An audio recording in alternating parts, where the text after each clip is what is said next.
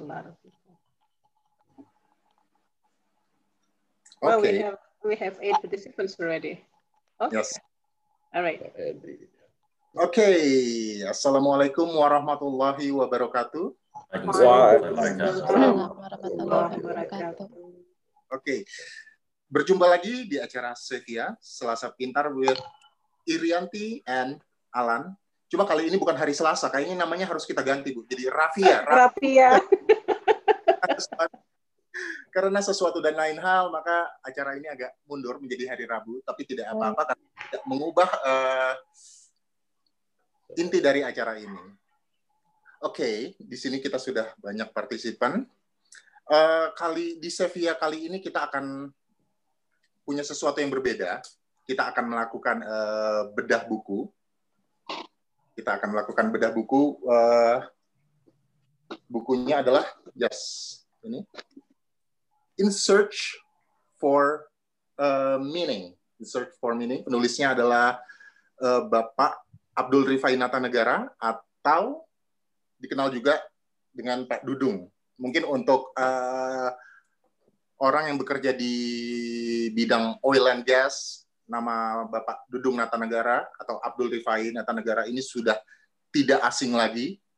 Beliau adalah salah satu tokoh uh, industri perminyakan nasional. Oke, okay. jadi nanti kita akan membedah buku autobiografi yang beliau tulis langsung. Selain itu juga kita kedatangan uh, beberapa bintang tamu dari teman, sahabat, eh, anak-anak dan juga istri. Di sini ada Lemis. Hai Lemis. Halo, halo. Uh, Oke. Okay. ada anak dari uh, Bapak Dudung, ada Pak Dina Nata Negara. Assalamualaikum.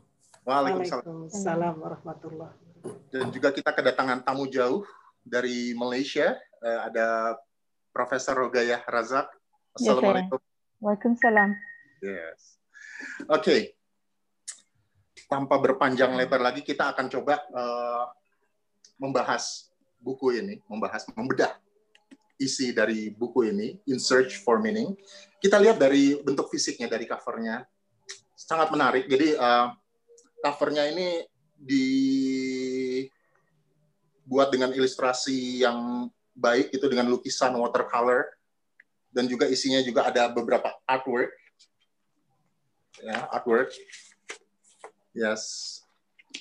Dan di tiap babnya juga ya diisi eh, dengan artwork yang menarik. Jadi uh, kelihatannya salut untuk uh, ilustrator, ilustratornya.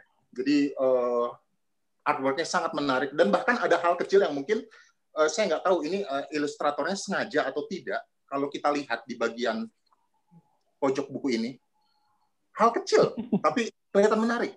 Di pojok buku ini ada gambar seorang penambang, ada seorang penambang. Tapi kalau kita gerakkan, itu sebagai seperti kayak animasi dia bergerak maju. Oh.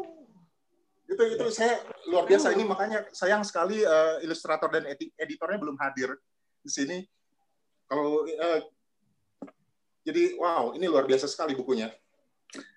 Nah sekarang kali ini kita coba membahas uh, kontennya kontennya. Jadi uh, dalam buku ini ada kalau kita lihat di sini ada beberapa fase ada beberapa fase ada beberapa fase tentang uh, jalan hidup dari Pak Dudung.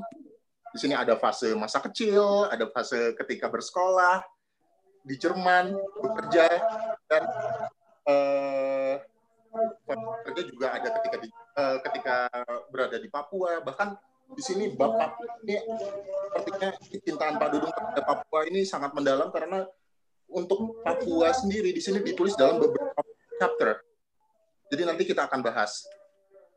Tapi buat uh, saya pribadi, buat saya setelah membaca buku ini, semakin mengkonfirm uh, saya bahwa Pak Dudung ini orang gila. orang gila. Ya, orang gila. Kegilaannya seperti apa nanti kita akan tanyakan. Kita akan tanyakan.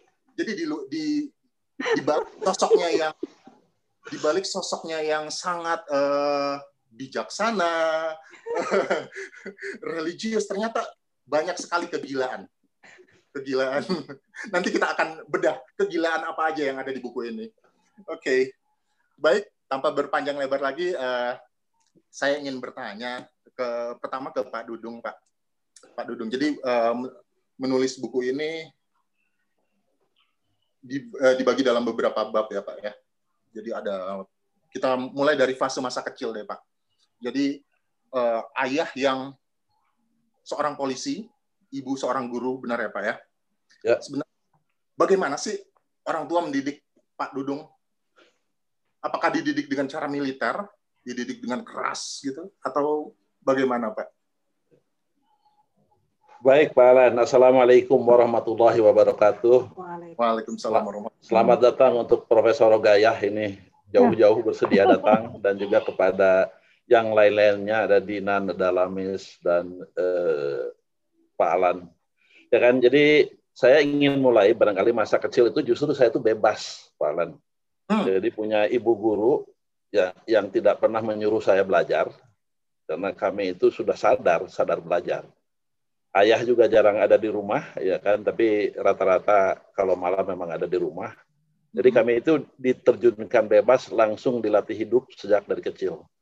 Oh. Nah, kalau nanti kita melewati batas, baru ibu akan nyemprit gitu kan. Baru ibu akan ngasih tahu, eh lu jangan begitu gitu kan. Jadi jadi hidupnya memang hidup bebas gitu kan. Jadi bergaul dengan siapa pun juga dan itu salah satu keuntungan kita karena hidup di kampung gitu ya, di Kasamalang, di Purwakarta.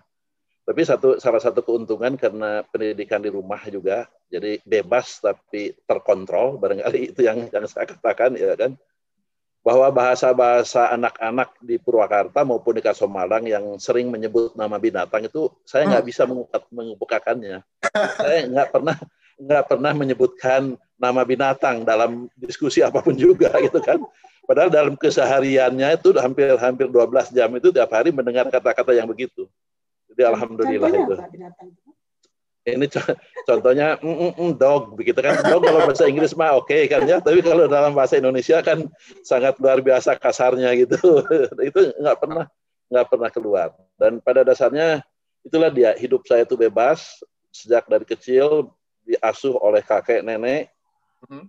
teman-teman juga paman-paman yang sayang dan lain sebagainya sehingga menjadi tumbuh berkembang menjadi orang liar tapi terkontrol barangkali. Iya, baik. Baik Pak. Nah di sini juga uh, tolong benarkan, eh tolong uh, benarkan kalau saya salah. Kalau kita lihat di sini ilustrasinya di sini ada daun daun-daun. Itu apakah benar Pak? Itu daun-daun uh, pohon mahoni yang akhirnya memicu menjadi trigger Pak Dudung untuk uh, pergi ke luar negeri, sekolah dan belajar di luar negeri. Ini benar nggak Pak? Iya betul, sangat sangat betul sekali. Yeah. Jadi untung di Bandung waktu itu masih banyak pohon mahoni yang besar. Setiap kali pulang dan pulang dan e, pergi dari sekolah dari rumah menuju ke sekolah itu melewati pohon-pohon itu, saya bilang kok indah sekali ya mahoni itu. Kok e, jatuh daun-daunnya itu itu adalah cuma bulan September biasanya, Agustus akhir September kemudian baru muncul e, daun-daun yang e, muda. Jadi itu memberikan inspirasi. Kok di mana lagi ya? Masa cuma mahoni aja di Indonesia kan yang gugur daunnya? Sehingga waktu itu saya membaca buku, membaca segala macam. Oh, ada negeri nun jauh di sana yang sering saya lihat di film kan. Yang empat musim yang pasti daun ada masanya yang disebut musim gugur. Jadi itu yang menginspirasi biarpun saya sudah dapat sekolah yang bagus di Indonesia segala macam. One day I have to go to that country. Kemudian dari situ timbullah ide kenapa ke Jerman? Nah, itulah dia petunjuk juga kenapa ke Jerman gitu kan. Jadi Jerman yang saya pilih sebagai tempat untuk uh, kuliah gitu. Oke, baiklah. Baik Pak, ngomong-ngomong soal uh, keinginan yang kuat untuk ke Jerman, ada satu satu uh, satu cerita yang sebenarnya saya pengennya lebih dikupas lebih dalam sih Pak. Jadi ini ber, berkaitan dengan kegilaan Bapak yang pertama. Oke, silahkan. Tadi saya ngobrol dengan Lamis, Lamis gitu. Dan kita juga punya concern yang sama gitu. Di bab ini saking inginnya bapak ke Eropa bapak jalan kaki dari Thailand pengen ke Eropa. Pertanyaan saya cuma satu pak. What were you thinking sir? Itu kalau tadi saya lihat di map uh, jarak dari Burma ke Eropa ke Jerman itu sekitar 8.700 km lebih. Itu 62 kali kita bolak-balik Jakarta Bandung Pak. Itu sebenarnya apa sih Pak? Yang ada di pikiran Bapak apakah segitunya pengen ke Jerman Pak? Dan ceritanya gimana sih Pak? Ceritanya nah, ini ini Pak Alan ini anak saya yang kebetulan hadir juga malam ini tidak pernah tahu cerita itu.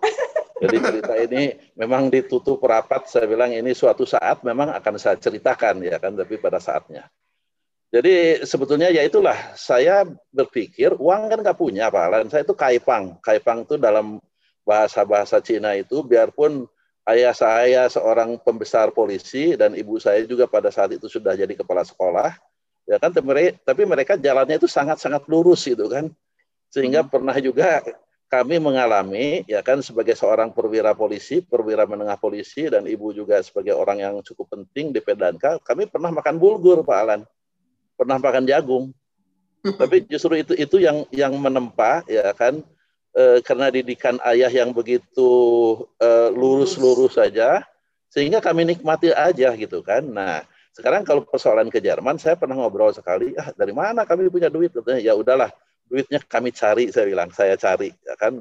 Dan itu sebenarnya pencariannya lebih banyak adalah mencari keyakinan gitu kan, mencari keyakinan bahwa kalau orang kekeh di jalan yang benar itu pasti tercapai, pasti ada jalannya dari Allah Subhanahu wa taala. Itu aja yang menjadi yang menjadi pegangan yang yang pokoknya itu. Jadi duit itu nomor 10 lah. Ya. Saya meyakinkan diri dulu bahwa ini memang niatan sangat bagus dan saya memang ingin ingin berkembang gitu kan. Jadi itu aja yang yang menjadi ininya. Jadi soal jarak, soal duit itu buat saya itu sekali lagi nomornya di belakang. Yang penting itu keyakinan bahwa saya on the right way dan saya ingin berubah dan saya ingin mengoptimize uh, apa uh, kemampuan saya uh, sebanyak-banyaknya atau setinggi-tingginya. Jadi mengoptimize. Saya merasakan bahwa pendidikan di Indonesia pada saat itu tentunya tidak memenuhi apa yang saya bayangkan gitu. Biarpun saya sekolah di sekolah yang terbagus lah di Indonesia. Iya. Yeah. Itu is, is, is not for me lah. Buat orang lain barangkali cukup bagus, tapi untuk saya sendiri itu bukan bukan sesuatu yang terbagus karena itu tidak memberikan atau tidak membuka potensial saya secara banyak. Jadi sekali lagi jarak nggak ada masalah tuh Pak Alan. Jadi saya yang menyetop saya adalah ketika lewat Thailand mau ke Burma itu ada perang, ada suku tertentu di situ di perbatasan itu perang dengan tentara. Saya diusir, balik kamu balik lagi, balik lagi mau ke mana? Jadi cuma itu aja yang menyetop itu. Di lain itu tidak ada satupun kekuatan yang bisa menyetop saya gitu tentang keinginan tersebut. Jadi dijawab ya, kegilaan pertama sudah terjawab ya. Kegilaan pertama itu sebenarnya kalau perjalanan itu perjalanan ketika dari Thailand itu perjalanan menuju ke Jerman itu diceritakan dengan di satu buku lagi kayaknya wah asik tuh Pak. Kayaknya perlu menulis satu buku lagi Pak. Oh, sebetulnya masih ada tiga buku lagi nih yang Wah. harus bisa ditulis itu. Tapi saya berpikir-pikir lagi. Jadi saya itu sebagai seorang yang selalu ingin membaca buku, mencari informasi, sebetulnya yang saya bayangkan itu perjalanan yang paling sulit memang adalah cuma menembus Thailand Utara dan Burma aja. Ya. Karena ke sananya kan sudah merupakan bagian dari uh, Pakistan kan, Pakistan terus India itu itu itu lebih mudah lah, lebih mudah perjalanan. Dan itu semuanya sudah dikalkulasi tapi kalkulasinya kalkulasi gila. Jadi saya bilang saya nggak punya uang kalau perlu nanti kerja dulu ya kan. Jadi petani dulu gitu kan membantu orang terus jalan lagi gitu. Itu semuanya sudah senario itu udah di udah ada di dalam benak gitu kan. Jadi sampai ke Eropa itu kira-kira tiga bulan yang saya perhitungkan. Ya. Baik baik. Wow. Oke. Okay. uh, eh, berikutnya Pak. Jadi fase berikutnya adalah fase ketika yang sangat penting adalah Bapak ke mana-mana selalu mendeklar bahwa saya adalah anggota Wanadri. Gitu ya. Bahkan di buku ini spesial ditulis bagaimana Bapak ditempa menjadi uh, seorang pecinta alam, seorang pendaki gunung, gitu ya. Nah, pertanyaannya bagaimana sih? Apakah benar uh, Wanadri sebagai anggota Wanadri ikut ke dalam institusi ini bisa membentuk kepribadian Bapak hingga menjadi Bapak yang seperti sekarang? Ya, sangat benar sekali. Jadi kami anggotanya sampai tahun ini kurang lebih 1.600 uh, orang.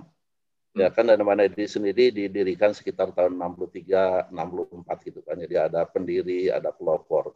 Yang paling unik di Wanadri itu kami selalu setiap anggota harus melalui yang disebut pendidikan dasar. Di situlah ya. penggemblengannya.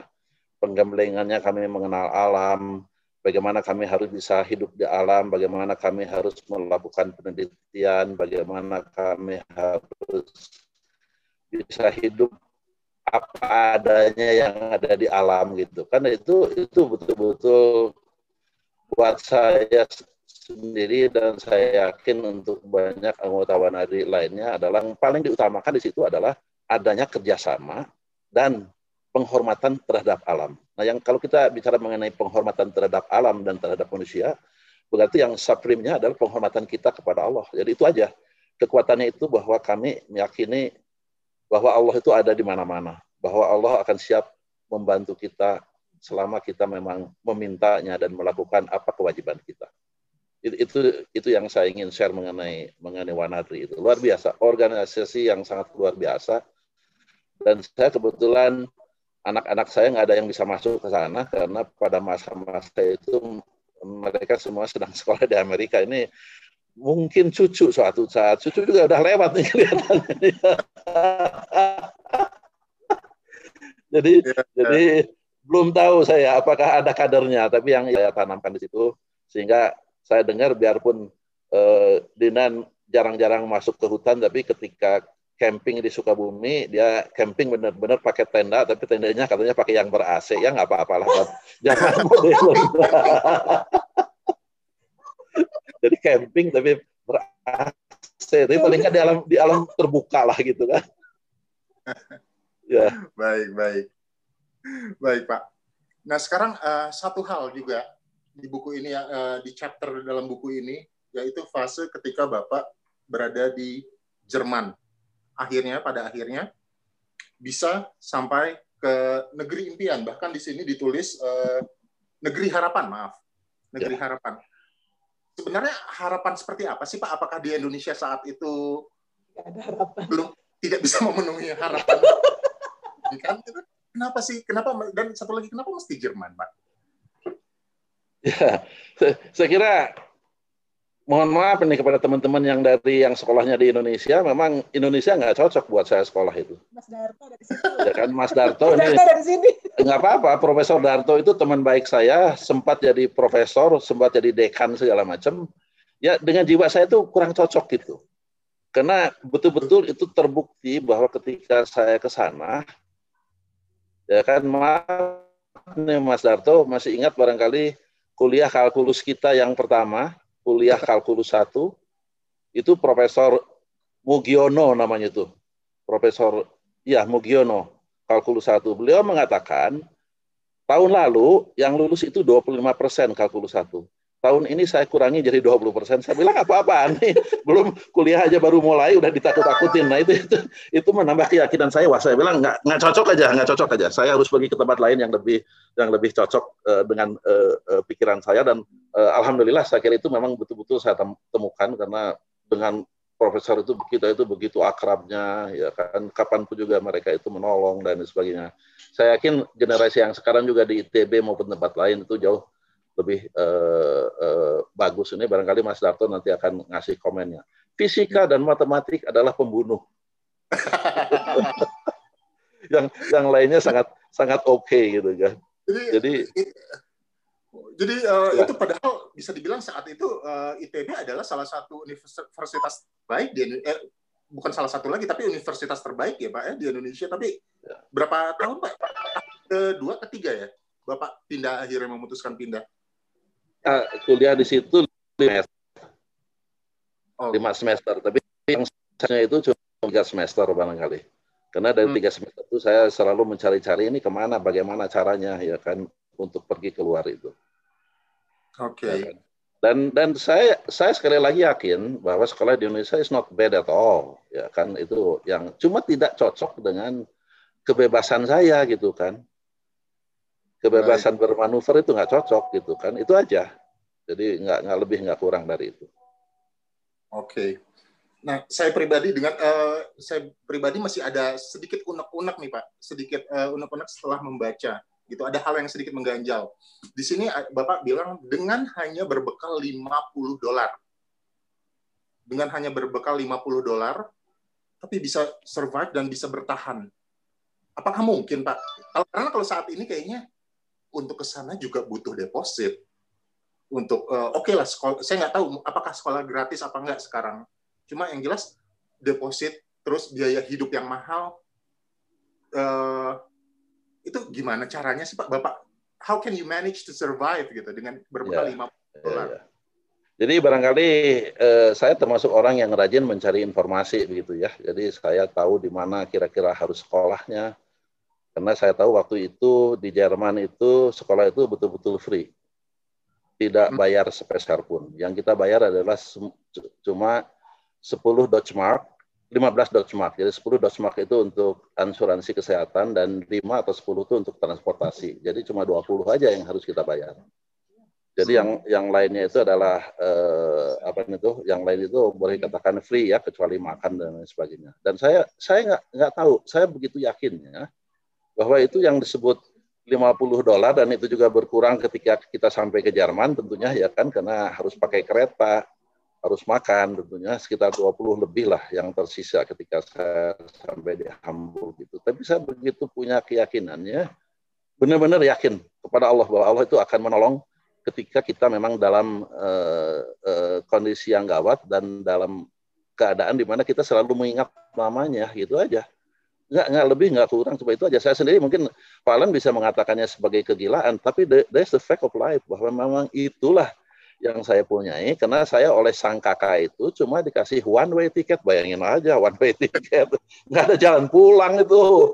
Jadi kalau perlu berenang nanti pulangnya. Cuma one way ticket dan uang sebanyak 50 dolar tadi. Jadi dalam kesempatan ini juga saya ingin mengucapkan apa eh, sekali lagi kepada almarhum yang sudah begitu luar biasa ya kan sangat berterima kasih sekali dan dia adalah orang yang sangat eh, saya hormati gitu kan kakak itu.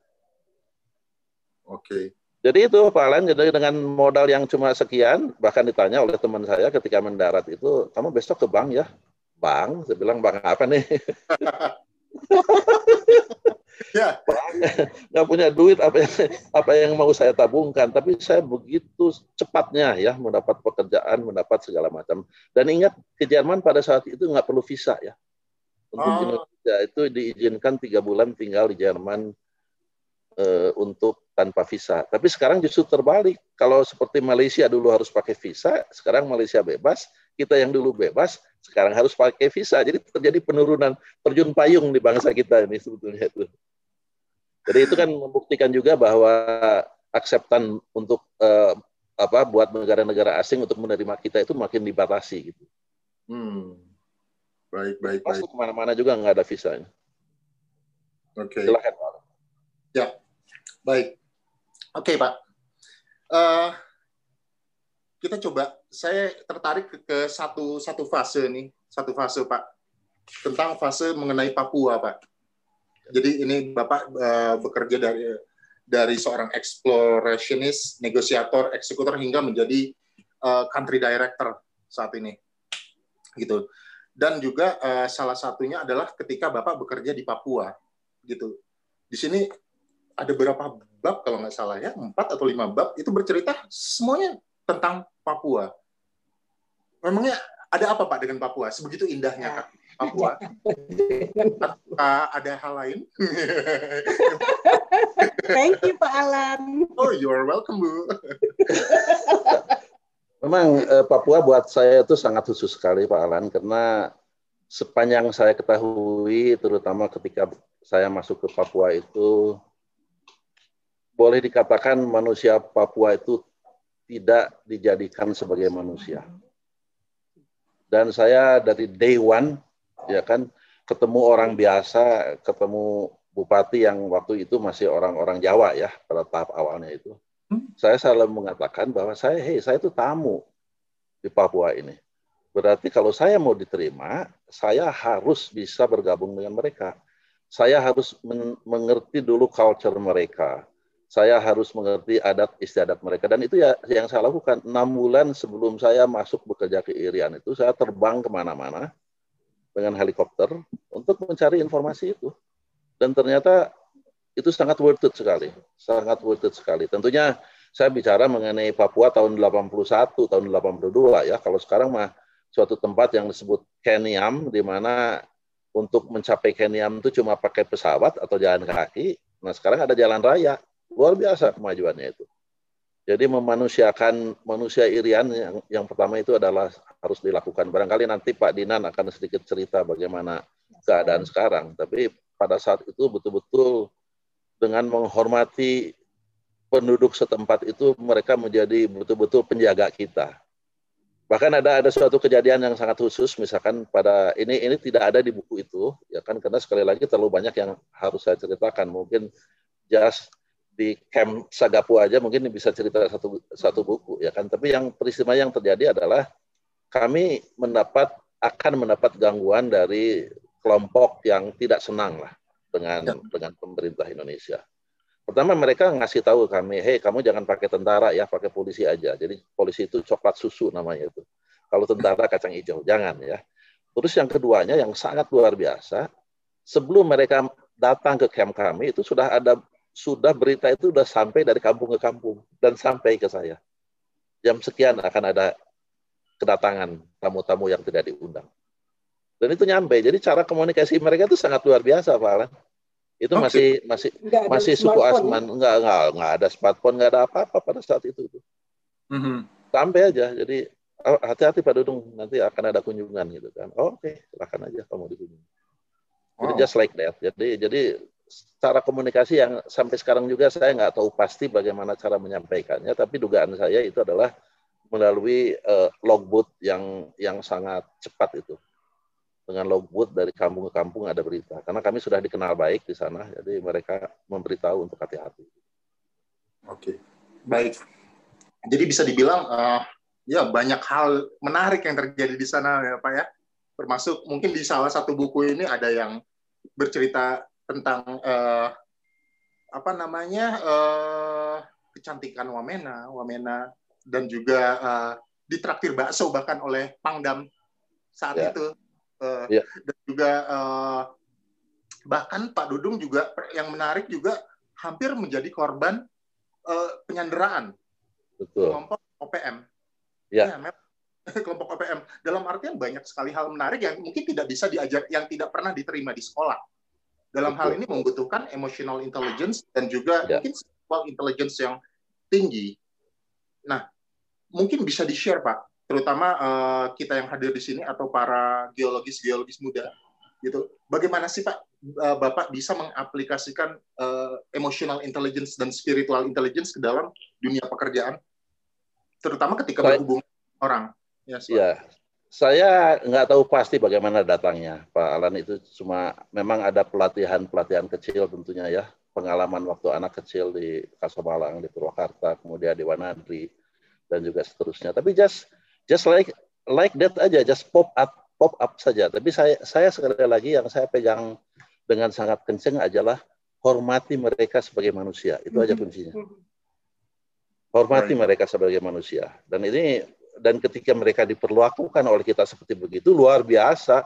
Jadi kayak kita mendekat semeter, mereka mendekat ke kita 10 meter. Jaga-jaga tuh. Jadi bayangin aja kita bekerja di situ lebih dari tujuh tahun dan tidak ada gangguan sehari pun kita sampai berhenti. Mm-hmm. Dari pihak mana pun gitu kan, karena di situ kan bercampur adur, ada ada pihak yang berkepentingan, ada juga suku yang masih buas seperti suku Kuruwai, suku Kumbai ya kan? Tapi kami dengan datangnya tadi enam bulan sebelumnya mengunjungi pastor mengunjungi sekolah teologi di Jayapura membaca buku-buku tahu juga oh karakternya begini. Jadi hormati mereka ya kan? Dan salah satu caranya adalah ketika kami belum masuk ke daerah mereka kami mengirimkan makanan lewat eh, helikopter ya kan? Dan hmm. kami tunggu karena kami tahu dari pastor bahwa kalau diambil itu berarti bapak welcome. Kalau nggak diambil katanya sampai kapan pun juga jangan pernah masuk ke daerah tersebut. Dan itu yang kami turuti. Kami ikutin aja. Jadi kami belajar dari pengalaman para expert gitu ya dalam menghandle uh, uh, uh, masalah ini. Yang mereka senangi adalah garam dan tembakau sebagai contohnya. Garam dan tembakau. Kami bawa oh, aja. Ya, Pak ya? Iya. Dengar-dengar di uang merah. Gitu, yang ya. Jadi... uang merah. Ya, uang merah pada zaman saya itu sudah hampir hilang, Pak Alan. Okay. Jadi sebelumnya memang uang merah. Uang merah itu uang 100 lah, ya kan. Pada waktu zaman saya masuk itu dia udah udah mulai mengerti uang.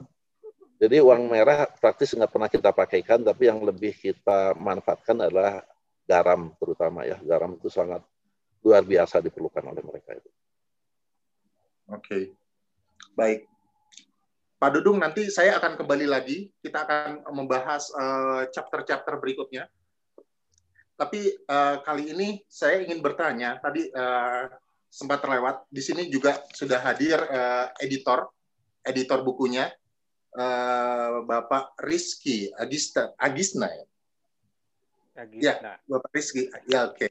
Agisna. Atau di, biasa dipanggil uh, Kiki. Saya manggilnya Kang Kiki aja ya. Oke, okay, oke. Okay. Oke. Okay. Kang Kiki, saya mau uh, sebagai editor dan juga orang yang mengenal dekat Pak Dudung ini, saya ingin tahu ada, kesulitan nggak sih Pak ketika uh, menjadi editor buku ini kesulitan yang dihadapi apa, Pak? Oke, yang pertama mungkin eh, yang saya kenal Pak Dudung ini kan dia seorang yang terus-terusan eh, nggak berhenti untuk berpikir. Mm-hmm. Jadi kalau kita lihat bahwa berpikir tuh sama dengan menulis gitu ya, nggak ada bedanya lah menulis dan berpikir. Saya ngelihat bahwa the Pak Dudung ini selalu mengingatkan kita bahwa eh, ya hidup itu baru dimulai, mikir itu baru dimulai terus gitu, nggak ada berhenti berhentinya. Dari mulai muda sampai sekarang udah usia 70 tahun juga nggak berhenti kan berpikirnya. Tapi itu nggak eh, serta merta berpengaruh terhadap eh, kemampuan untuk menulis dengan baik. Gitu. Jadi eh, nilainya sangat-sangat uh, tinggi dan banyak di dalam sebuah tulisan ini, tapi masih ada kelemahan mungkin dari cara penyampaian dalam bentuk tulisan. Nah, di situlah peran editor itu masuk kan. Ya. Jadi dan alhamdulillah sebetulnya kalau masalah kesulitan itu nggak ada nggak ada. Jadi dari awal juga kita kan udah merencanakan apa yang akan dikerjakan terlebih dahulu, terus nanti bulan depan apa, bulan berikutnya apa, dan itu udah ada uh, dalam bentuk tertulis, disepakati dengan uh, Pak Dudung sebagai penulis. Ya. Gitu. Baik. baik. Uh, apa lagi? Oke, okay, saya juga mau mengapresiasi uh, artwork buat ilustratornya. Uh, Oke. Okay. Luar biasa tadi juga sempat dibahas sebelum uh, Kang Kiki masuk uh, ya. tentang tentang hal kecil sih, hal kecil yang ini. Iya, iya, iya. Yang kalau digerakkan dia akan seperti kayak animasi bergerak gitu, dia bergerak maju gitu, terus yeah. itu emang dipikirin ya. Dan juga uh, ya ilustrasi tiap-tiap artwork itu menggambarkan pengalaman atau cerita yang ada di tiap bab dengan baik. Jadi, hmm. nah kalau masalah ini apakah semuanya dipikirkan kan? Apakah emang sengaja gitu dibuat animasi berjalan seperti ini? Iya, iya, iya pasti karena eh, hmm. kalau kita udah me memasukkan tulis karya tulisan ini menjadi sebuah buku, mungkin harus dipikirkan bukan hanya tulisannya aja, tapi media buku secara keseluruhan bisa bisa membantu penulis untuk menyampaikan pikirannya gitu. Hmm. Jadi ya, lebih seperti itu. Jadi kalau kalau uh, alhamdulillah juga sekali saya mempropos desain atau konsep uh, ternyata cepat cocok dengan penulisnya gitu. Jadi kayak misalnya untuk uh, apa namanya artwork di cover mm-hmm. itu iya ketika di, ditanya kira-kira kepikiran nggak katanya uh, kata penulis tuh tentang uh, cover yang akan dipakai seperti apa konsepnya itu kan saya langsung ngegambar di saat itu juga dan nggak nyampe satu menit gitu. Proses ngegambarnya terus di mungkin seperti ini gitu. Dan eh, cepat sekali gitu. Chemistry-nya juga mungkin baik. Mm-hmm. jadi saling mengapresiasi eh, buah pikiran masing-masing yang itu mungkin jadi salah satu kunci buku ini bisa bisa jadi seperti yang ada sekarang. Baik. Oke. Okay. pertanyaan uh, terakhir kang. Sebagai yeah. orang yang uh, membaca buku pertama kali? Bisa dibilang kan Kang Kiki sebagai pembaca buku pertama. Buku yeah, yeah, ini yeah. Uh, orang yang mengenal baik uh, yeah. Bapak Dudung ini. Kira-kira yeah. bisa dikasih sedikit bocoran nggak? Uh, gimana Kang Kiki melihat Pak Dudung? Pak Dudung ini seperti apa sih? Gitu. Kalau setelah membaca buku dan mengenal lebih baik Oke, okay, oke. Okay. Tapi saya nggak akan lepasin konteks saya sebagai editor ya. oke, okay, jadi eh, kalau bagi editor itu sebetulnya prestasi utama adalah ketika si eh, editor ini bisa saling meningkatkan cara berpikir dengan si penulis. Karena menulis ini kan berpikir gitu ya. Terus kita edit, kita intervensi proses uh, apa pemikirannya lalu meningkatkan itu jadi uh, sebuah uh, karya yang bisa diapresiasi oleh banyak orang gitu.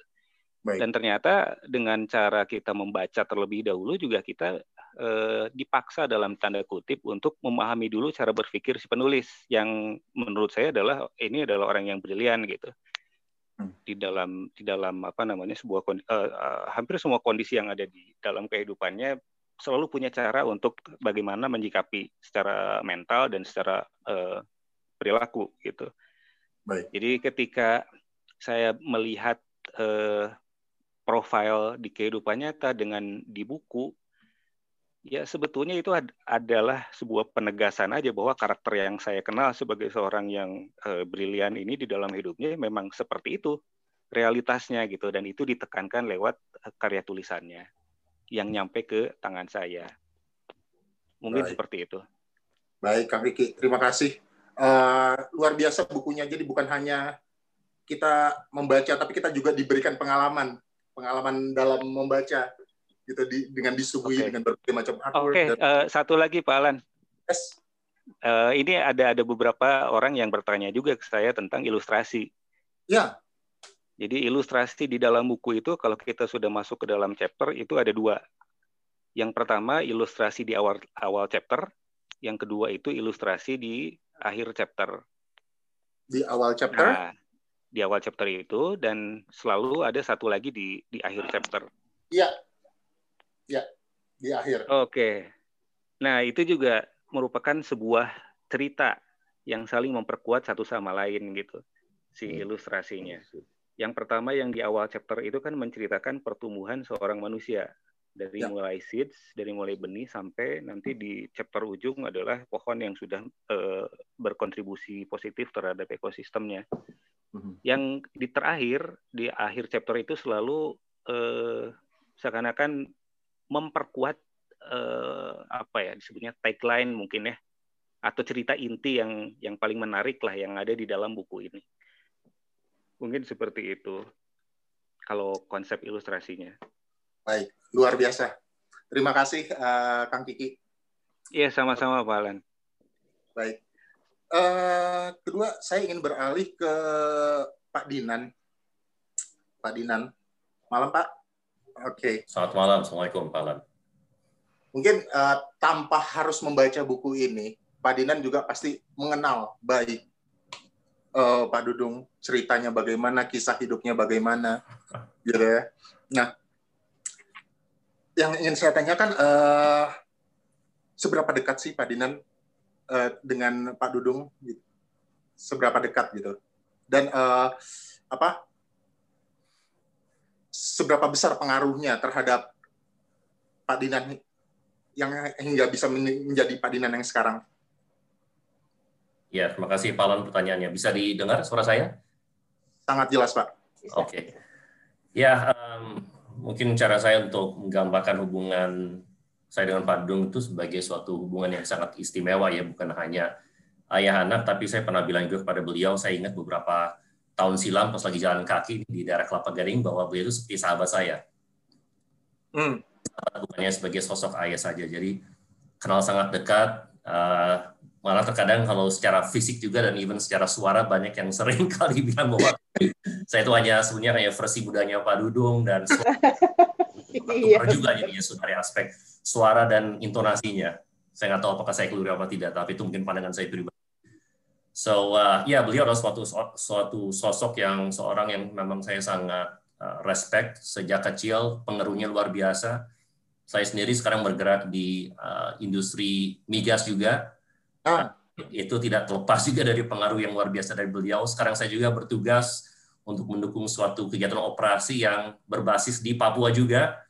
Wow. Uh, ternyata saya baru setelah saya baca bukunya beliau ini luar biasa bahwa benang merahnya itu sangat kuat apa yang beliau rintis sekarang ya perusahaan yang kami uh, di mana saya bergerak itu uh, ternyata sebenarnya mengembangkan apa yang beliau tumbuhkan berdekade-dekade silam itu. So bagaimana apa cerita itu kayak seolah-olah berulang kembali termasuk juga pengalaman beliau berdialog uh, dengan Kapolda, dengan gubernur, dengan Pangdam itu adalah hal yang saya lakukan sehari-hari sekarang ini juga. So uh, it's like parallel universe jadinya Pak luar biasa. Nggak pernah direncanakan tapi memang begitu kodratnya kelihatannya Pak. Oke. Okay. Bagai uh, satu hal lagi Pak, uh, bagaimana sih sebenarnya uh, Pak Dudung ini mendidik anak-anaknya Pak. Hingga bisa menjadi uh, sukses. Gitu. Gimana sih cara apa apakah beliau mendidik dengan cara militer? Ataukah dididik dengan cara yang sama seperti beliau dididik? Atau bagaimana Pak? Iya, approach yang kedua yang lebih yang lebih uh, lebih kena sebetulnya. Karena mungkin apa yang beliau alami sebagai seorang uh, remaja sehingga akhirnya kuliah di luar negeri itu kurang lebih yang saya alami juga kurang dan approach juga sama bahwa ada beberapa mungkin bisa disebut guiding principle yang yang selalu beliau tanamkan kepada saya kepada adik saya kepada kakak saya juga. Uh, tapi di dalam koridor guiding principle tersebut ya kami Eh, memiliki kebebasan untuk bisa bergerak di situ. Dan itulah di mana kami berkembang uh, sebagai seorang sebagai manusia-manusia dewasa Pak dengan segala tentunya mempelajari uh, mendapatkan banyak sekali pengalaman hidup apakah itu dari aspek kegagalan maupun kesuksesan satu hal yang saya sangat apresiasi dan I would not want to do it any other way I would say that ya. Uh, memimik sekali apa yang yang beliau alami sebagai seorang uh, remaja dan beranjak dewasa. Baik.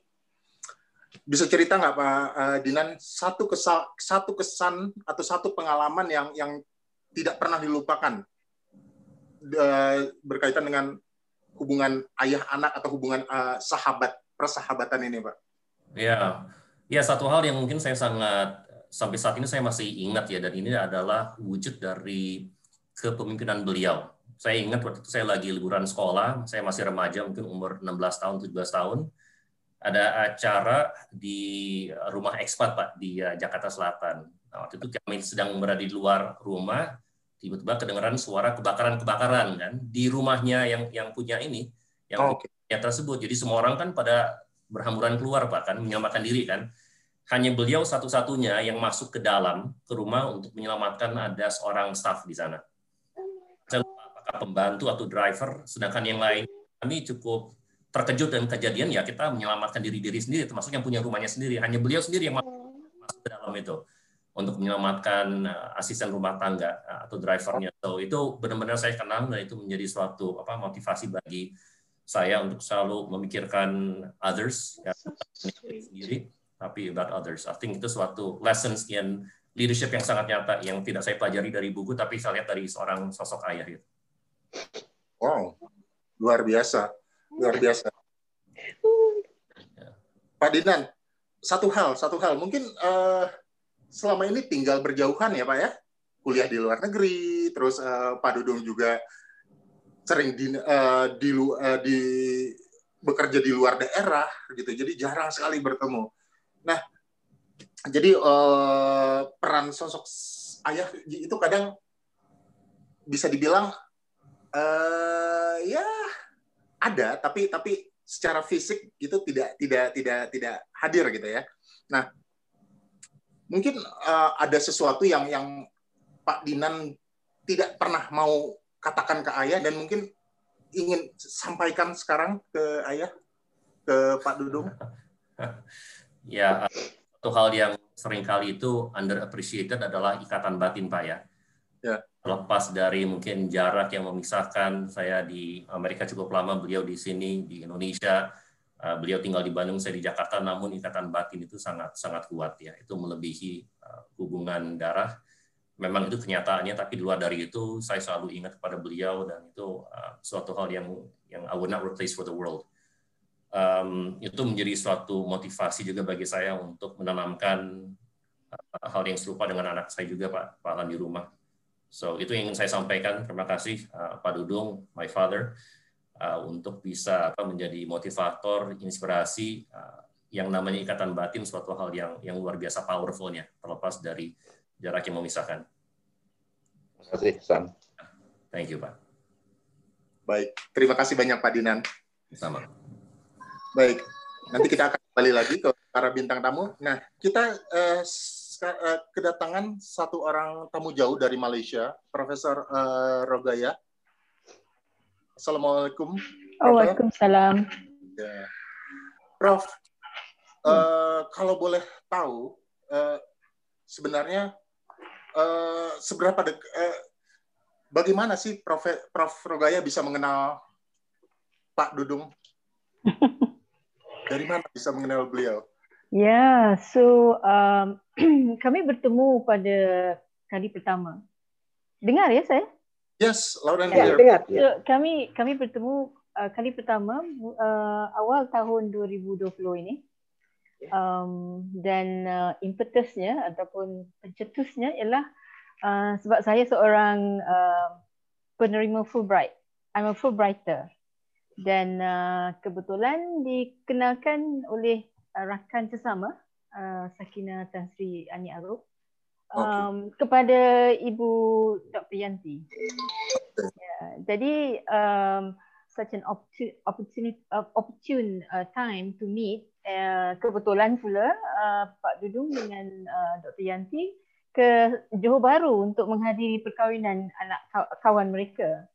So uh, mereka berhenti, uh, mereka singgah di Kuala Lumpur dan kami berjumpa, Alhamdulillah. Um, first time meeting, but it's as though we've, we've known each other for so many years. So it was a very good meeting uh, to have met, uh, berjumpa dengan Dr. Yanti, Pak Dudung.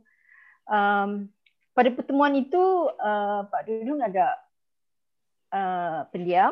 Dari segi saya lah sebab agaknya saya dengan Yanti terlalu bising.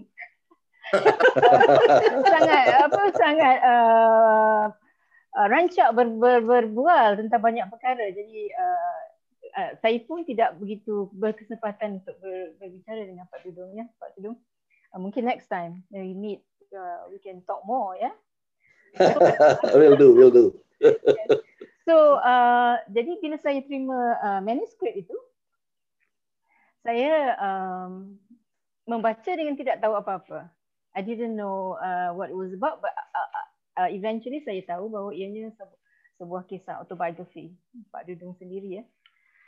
Tapi saya terpegunlah membacanya. Saya kata, um, saya menulis dalam review saya, saya kata, um, uh, setelah membacanya, sedang membacanya, saya tidak boleh berhenti membaca kerana saya ingin tahu. I want to know more about what's. He's a good story. You're a good storyteller, Pak Dudung. Terima kasih. Seorang tukang cerita Prof. yang baik, sangat menarik ceritanya itu kan. Um, ya, itulah cara kami bertemu ya. Baik. Setelah membaca bukunya, setelah ya. membaca buku, uh, setelah Profesor uh, Rogaya membaca bukunya, uh, kira-kira apa, um, bagaimana uh, pandangan Profesor Rogaya ke Pak Dudung, Prof? Actually saya uh, saya ter, ter, tertarik dengan uh, tajuk bukunya In Search ah. of Meaning. Search. Oh, in search for meaning, search for meaning, search for meaning.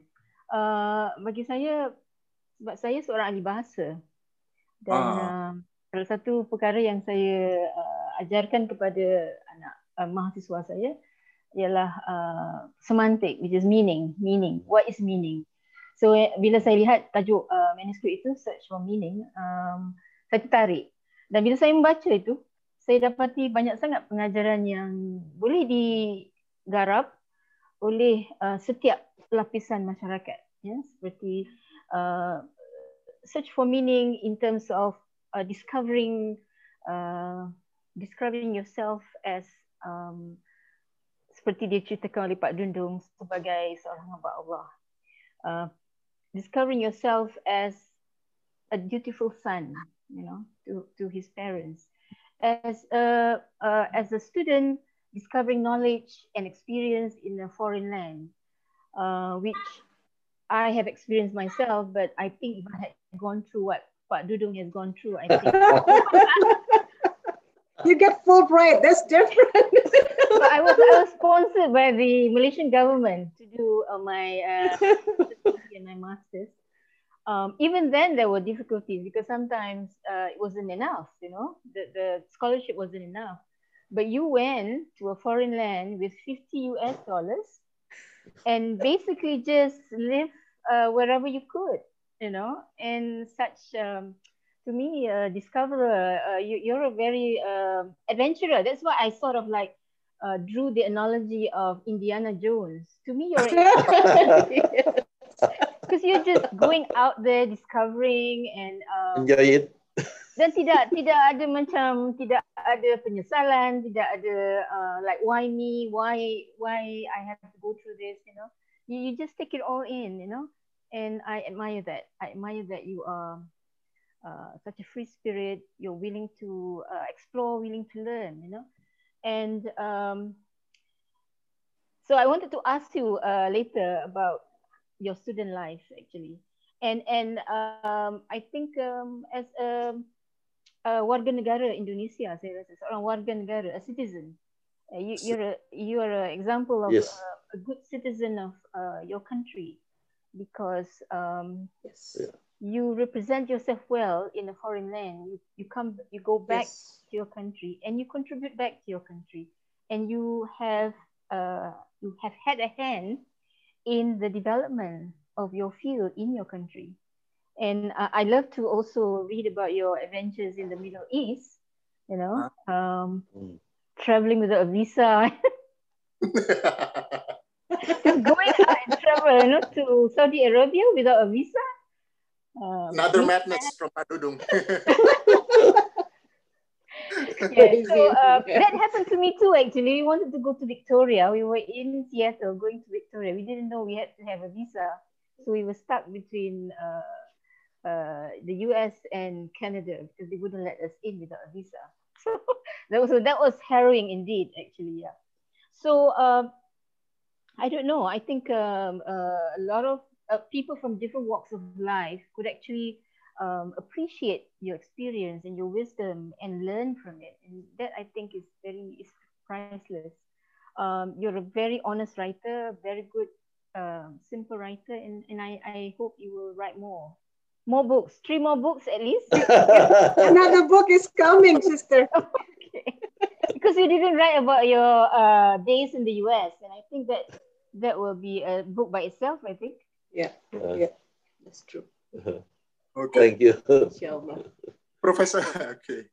Professor Rogaya, uh, as a linguist, as a linguist, uh, how do you see uh, Pak Dudung's communication style or uh, interaction style? Ah, very good.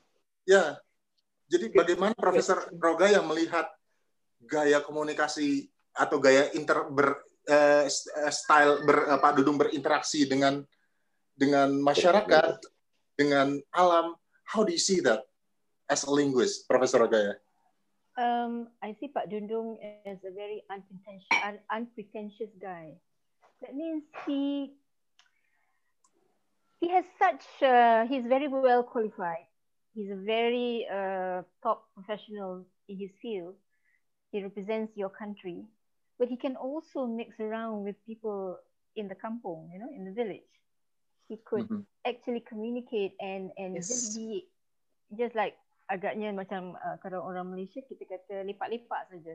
Lipat-lipat dengan orang kampung di surau atau di kedai kopi dan sebagainya. And I, and I, I appreciate that because it's not easy for you mm. to to be able to ground yourself. You're you're very well grounded in that sense. Yeah. You can yes. you can be wherever you are. You can even meet presidents and you're okay you can even even meet uh, um, our fellow uh, villagers and you're fine. So um, I, I love that about you, and um, um, I think your so your social skills are very good. Mm-hmm. Um, you come across to me as uh, when we first met, as uh, you were watching, you were absorbing everything, but you were not intrusive. So you you stayed in the background, uh, but you participated, but you don't. You're not intrusive, and I like that. Uh, and the fact that you told us about uh, how you interacted with people in Irian Jaya, you know, in Papua New Guinea. Uh, that's how it should be. That you should, you know, as a as you, you could be an anthropologist actually. Uh, an anthropologist is someone who, you know, studies culture of yes. a new culture. Mm. Anthropologist.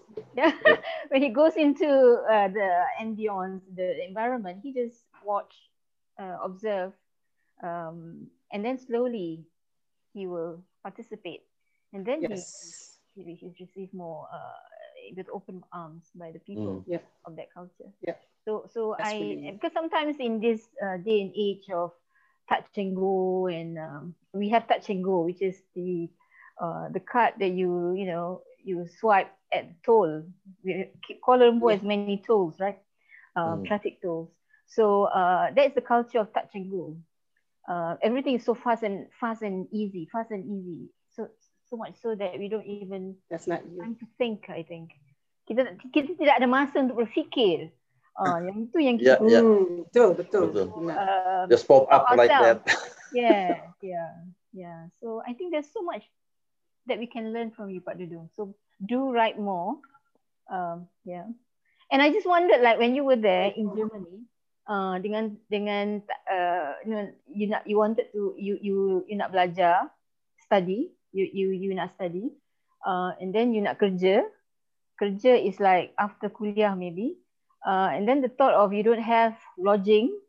So how do you actually uh, balance it out. Manage your time. Bel- uh, manage your time. Belajar, kemudian uh, yeah. you know, terpaksa bekerja dan sebagainya. How do you do that? The answer is I don't know. is, that, is that fair enough to say that? I mean, just just any problem and the solution to that is just pop up like that, you know. Mm. So just automatically got that because I always remember that Salah satu di dalam Al-Quran menyebutkan setiap kali ada kesulitan, selalu ada penyelesaiannya. Jadi Allah selalu memberikan masalah kepada kita dalam rangka kita naik kelas. Tapi Allah juga menjanjikan bahwa setiap masalah itu sudah ada jawabannya. Jadi tinggal tinggal, tinggal mencari. Jadi itu membalas dan dan buat saya itu ya kan saya terjadi itu ya kan pulang misalkan sampai ke rumah itu udah jam 5 pagi, jam 4 pagi. Jam 8 pagi saya harus kuliah. Hmm. Tapi aja smile aja. Saya menikmati aja gitu kan. Oh ini dia Jerman itu kaki basah-basah karena snowing kan. Tapi I enjoy it gitu kan. That, that is the reaction barangkali tidak semua orang bisa menerima kenyataan itu gitu kan. Jadi saya, saya menikmati ya Allah saya bilang terima kasih nih kaki saya basah karena memang ini yang saya inginkan. Kalau saya tinggal di Indonesia kan saya tidak akan kerja dengan jalan yang basah oleh snow kan, dengan salju yeah. kan. So yeah. That's the way I react to almost everything. Thankful. Thankful. Jadi orang yang sangat thankful. Di, di masa COVID ni kan Pak Dudung, we are so stressed out because uh, we can't go out or we have to go out only when we need to go out. And uh, I think a lot of people are having ment- uh, health, mental health mental health issues. So, what yeah. is your your advice to people um, based on your own experience uh, in yeah. hardship? Um, how do we go about uh, trying to accept COVID nineteen and as a way of life? Iya, oke. Okay. Saya akan mulai jawaban ini dengan dengan uh, membuat suatu asumsi bahwa COVID itu adalah bukan suatu hukuman dari Allah. Buat saya, saya melihatnya inilah waktunya bahwa alam itu harus berubah. Nggak ada orang yang percaya ketika COVID terjadi sehingga pesawat terbang nggak bisa terbang. Yeah. Manusia harus kumpul di rumah yang biasanya nggak pernah bisa, negara mana pun juga nggak bisa ngatur gitu. Nah, jadi asumsi bahwa COVID itu e, berupa hukuman dari Allah, ya kan berubah menjadi sebetulnya inilah Allah mengajari kita bagaimana kita harusnya bersikap terhadap diri kita sendiri. Karena COVID juga menjadikan seperti di Indonesia itu sekolah dari rumah.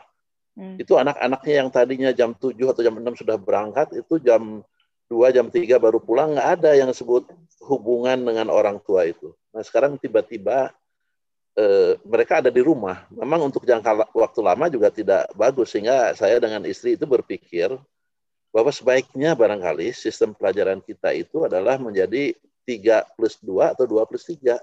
Dalam hmm. arti maksimum tiga hari di sekolah, dua hari di rumah. Karena saya melihat begini, Profesor.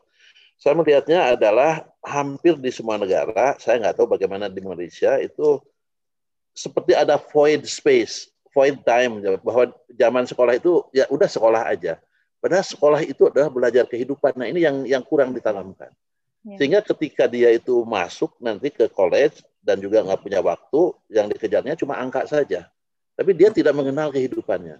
Jadi buat saya itu sekolah adalah bagian daripada kehidupan. Sehingga kita memang tidak kehilangan waktu apa pun.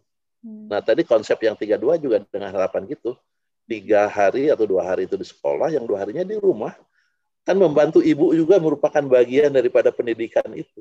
Hmm. Dan ibu sabar kepada anak juga merupakan pendidikan itu sendiri. Hmm. Jadi ini mari kita jadikan, saya nggak tahu di Malaysia bagaimana pemikirannya, tapi di Indonesia sudah mulai, saya yakin ini mungkin ketika saya hilang dari muka bumi ini baru terjadi. Ya kan, tapi keinginan bahwa, hey, we have to change, we have to change. Uh, dunia itu sudah penuh dengan kejelekan, dengan keburukan di antara kita, antar manusia, manusia dengan pemerintahan, bangsa dengan bangsa, ya kan barangkali waktunya bahwa kita mulai meng, apa, memikirkan kembali bagaimana seharusnya kita sebagai manusia itu dan dengan alam itu bisa bekerja sama. Yeah. Itu itu yang sangat saya pikirkan itu. Yeah, it's basically back to basics, isn't it? Yes, basics, yeah. very much. Yeah. Return to basic, back to basic. Yeah. Ya. Yeah. Baik. Oke, okay, Pak Lan. Ya. Sama-sama Profesor Rogaya. Salam uh, terima kasih banyak Profesor Roge. Salam buat saudara-saudara di Malaysia. Ah, insya Allah. Ya. Baik. Kalau tadi Profesor uh, Rogaya bilang Pak Dudung seperti Indiana Jones. Okay. Kalau saya beda, beda. Mungkin uh, buat para penonton Star Wars, kalau buat saya Pak Dudung itu seperti Master Yoda. Master Yoda. Kelihatan tidak berbahaya, tapi ternyata penuh kegilaan, tapi juga penuh dengan kebijaksanaan. Luar biasa. baik, baik Pak Dudung. Eh, sebelum kita lanjut, saya juga masih uh, ingin ngobrol Lemis. dengan uh, Lemis. Halo Lemis, are you there? Lemis. Hold on. Ya. Yeah. Kita gantian pakai headset jadi ya, Lemis. ah. Hello. Okay. Hi, Lamis.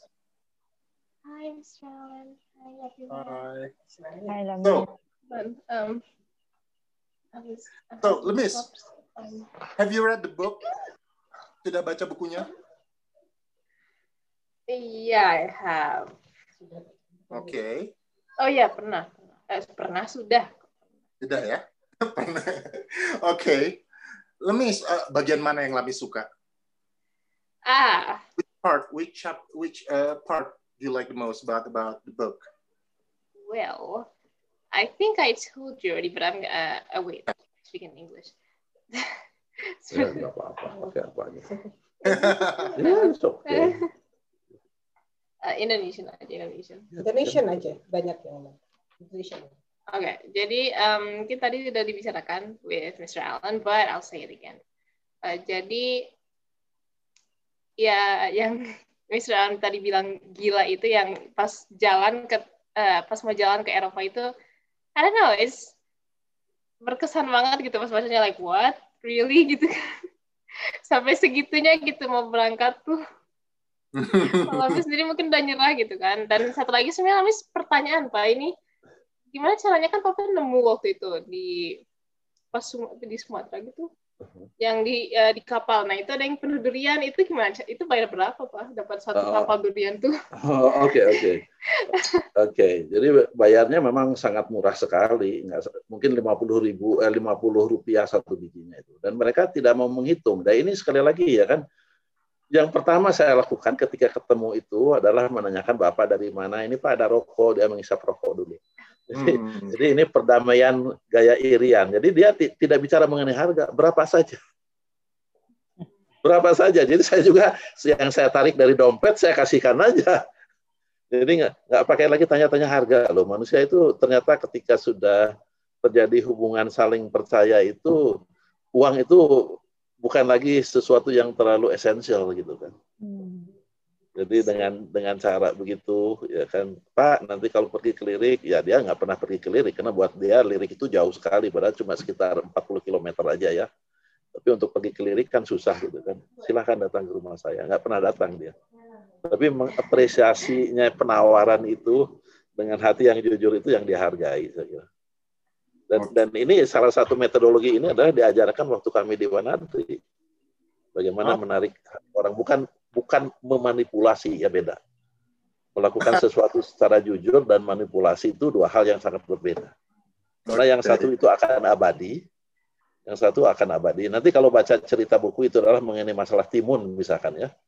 Timun yang menjadi orang sakit perut semuanya, eh ketika nah. saya datang ke sana berdamai sedikit mengisap rokok dulu, sembuh tuh semua. ya kita percaya atau tidak, tapi that's the fact of life, ya kan? Dan saya yakin bahwa memang ada yang yang begitu tuh ada gitu kan.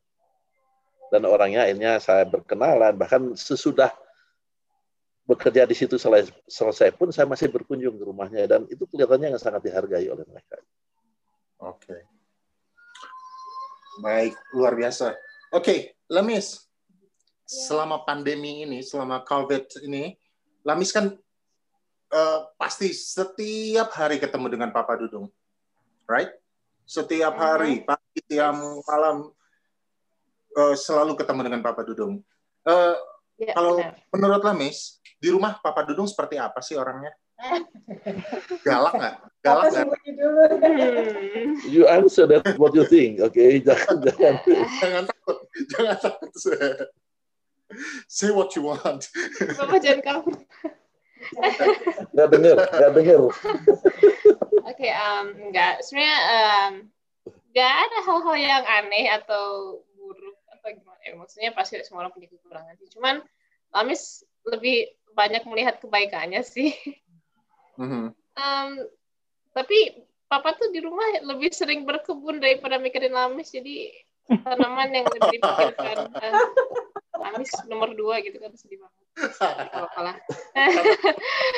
Food is number one, Lemis. nggak denger, nggak denger. um, yang kedua tuh kok uh, walaupun di rumah papa masih sibuk banget juga mhm. dan gimana ya Iya, nggak ada yang terbang waktunya, benar. Jadi, mhm. misalnya dari satu hal selesai satu hal itu langsung ke satu hal yang baru lagi. Jadi kayak kapan istirahatnya gitu. Nah kami juga agak khawatir liatnya juga. Tidak Buat, pernah ya. bekerja tidak pernah berhenti berpikir. Hmm. seperti itu. Yes ya. Mm. Mm. luar biasa. Oke okay, thank you ya, Langis. nanti waktu makan sih? Eh, excuse me? Saya saya again.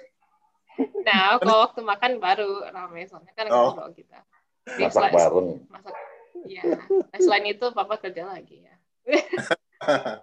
ya. Bang waktu. Luar biasa. Oke. Okay. Thank you Lemis. Nanti kita akan kembali lagi. Oke. Okay. Belum kita ke bintang tamu uh, terakhir, ada uh, saya ingin menyambung pertanyaan Profesor uh, Roga ya, uh, Pak Dudung. Jadi uh, Pak Dudung itu kan uh, bekerja di mana-mana terutama di luar negeri, di Sudan, di Mesir, Qatar, Syria. Bisa cerita sedikit nggak Pak? Peng, eh, satu pengalaman menarik gitu. Jadi beberapa pengalaman menarik sih bisa saya baca di buku ini, bisa kita baca ya. di buku ini. Tapi ada satu hal nggak Pak, eh, ketika bekerja di eh, negara-negara Timur Tengah itu, ada satu kesan mendalam nggak sih Pak? Jadi sebetulnya kesan yang paling mendalam kalau kita di, eh, di, bekerja di negeri di Timur Tengah itu adalah sebetulnya perjanjian itu bukan yang tertulis. Jadi yang tertulis tertulis boleh apa saja sebagus bagaimana, tapi yang akan diperlakukan nantinya itu adalah trust. Oh, Jadi trust. not necessarily yang yang ada tertulis. Jadi kalau kita percaya ya sudah percaya aja gitu. Itu itu yang yang sangat uh, uh, luar biasa.